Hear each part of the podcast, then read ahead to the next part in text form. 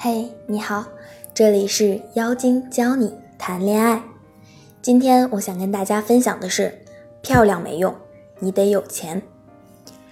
现在你可能会觉得善良没用，你得漂亮，但到了以后你会觉得漂亮没用，你得有钱。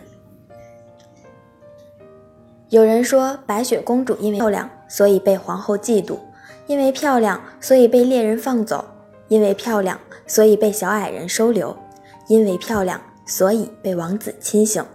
所以啊，这故事告诉你的是：善良没用，你得漂亮。但是你要知道，她的身份可是公主啊。所以很多事情自然容易化险为夷。有人说，美貌的灰姑娘也可以找到属于自己的王子，但是你要知道，她如果一直是那个朴素的灰姑娘。王子又怎么会注意到她呢？她也是先有能力穿上公主裙和水晶鞋才实现的呀。我的一个闺蜜，人长得特别漂亮，嫁给了一个富二代，婚礼特别风光，所有人都以为她嫁入豪门，衣食无忧，即使不用工作，生活也有了保障。她也确实婚后就做起了全职太太，但是每当朋友亲戚问他借钱，他都说没有。大家都觉得他小气。有一次，他问我借钱，说这个月身上只有几十块能花了，惊得我半天没合上嘴巴。原来她老公也只是拿着家里的工资，房车都是家里给，平时生活买东西可以刷家里的信用卡，但是每人规定用那么多，用完这个月就没有了，想要额外的钱就得自己挣。刚开始还能凑合。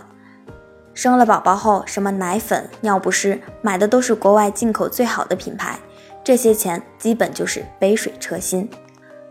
每当闺蜜问老公要钱，老公都要盘问，而且买什么都要详细记账。闺蜜觉得这样的生活太憋屈、太累，慢慢的夫妻就开始吵架、闹矛盾，感情也越来越淡，有时甚至分房睡，几天都说不上一句话。再加上家里的女人都是闲人，婆婆妯娌住一起，每天各种戏码在老公面前轮番上演。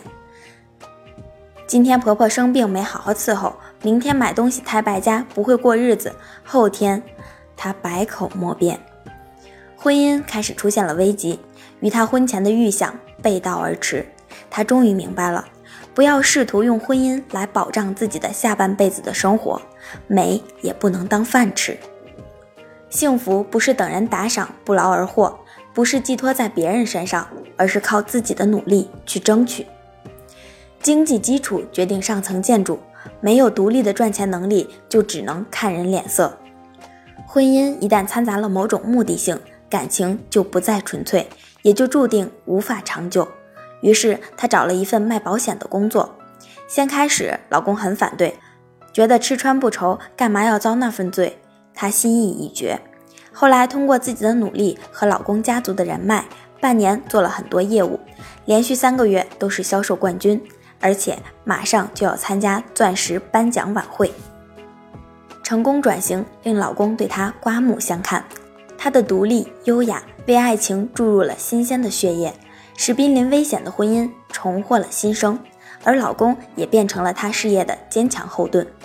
姑娘们，光漂亮没用。你得有钱，婚姻也不是保障，不是懒惰的避风港。嫁得再好，婚姻也会随着时间平淡如水。唯有干得好，独立，不依附于任何人，你身上的魅力才不会消退，甚至与日俱增。对男人这种天生的猎手来说，这样的女人对他们才有持续的吸引力，这才是婚姻的幸福手册。好多人说长得帅反而不容易出轨，你看吴彦祖就是绝世好男人，又帅又顾家。但是你知道吴彦祖妻子的身份吗？他的主要职业是模特和演员，而他的父亲是拉斯维加斯凯撒宫赌场总裁。你以为只要长得美就可以和男神在一起了吗？爱情也是真的要势均力敌。我知道你们要说，看看这些例子，不是富二代就是公主的，难道出身普通的女生就没有出路了吗？当然不是，没有天生的条件，更需要自己打拼。刘涛和王珂的爱情，想必大家早有耳闻。那句“你赢，我陪你君临天下；你输，我陪你东山再起”，就是用在他们身上的。遇见王珂之前，刘涛是个高颜值、高演技、高人品的女演员。遇见刘涛之前，王珂年少有为，靠炒股、证券、私募资本等身家丰厚，处事高调，位列京城四少，繁花锦簇，烈火烹油，花边新闻也是很多。但是遇到了刘涛之后，她完全改掉了之前的坏习惯。而当王珂事业破产的时候，刘涛也靠自己能力付出，拯救了这个家庭，现在和谐美满。因为刘涛有钱，所以才有现在的幸福美满。你能想象，如果他是个花瓶，现在的生活吗？还是那句话，物以类聚，人以群分。有钱的女人运气总不会太差。之前金星采访杨幂说：“如果你想给你爸妈买一套房子，你会跟刘恺威商量吗？”杨幂说：“不会的，因为我买得起。”有钱就是底气，因为老娘有钱，给自己或父母买任何东西都不需要得到另一个人的同意，不会因为他的反对你就毫无办法。很多人说女人没有必要那么拼，工资不用太高，嫁得好当个家庭主妇就行了，不见得啊。灰姑娘要找到属于自己的王子，也得先有能力穿上公主裙和水晶鞋才行。我们来到这世上，有太多让自己活下去的方式了。可以吃的很简单，穿的很普通，住的舒服就可以，随便找个人在一起，这辈子就圆满了吗？这些难道就是你所追求的生活吗？我们有时候像疯子一样拼命赚钱，不是为了名利双收，也没有想过要坐拥半壁江山，而是为了让自己有价值感，可以随心而活。所以，女人有钱究竟会有什么好处呢？是为了在自己伤心难过的时候，可以去最贵的餐厅大吃一顿，不必对着菜单上的价格斤斤计较；是为了世界那么大，你真的可以去看看，不会因为缺钱而等到老了挪不动步再来后悔；是为了让自己成功的速度超过父母老去的速度，负担得起父母的开销。让他们可以在隔壁老王炫耀儿子的时候有吹嘘的资本。经济不独立的人是没有资格谈孝顺两个字的。是为了给自己买喜欢的衣服，而不是看了标签后到网上选了一件差不多的。是为了不想要什么男人就可以不要，不用将就。很多人都被“凑合”这个词害了。遇到有钱的男人也不用退缩，告诉他。老娘喜欢的是你的人，因为钱我自己有。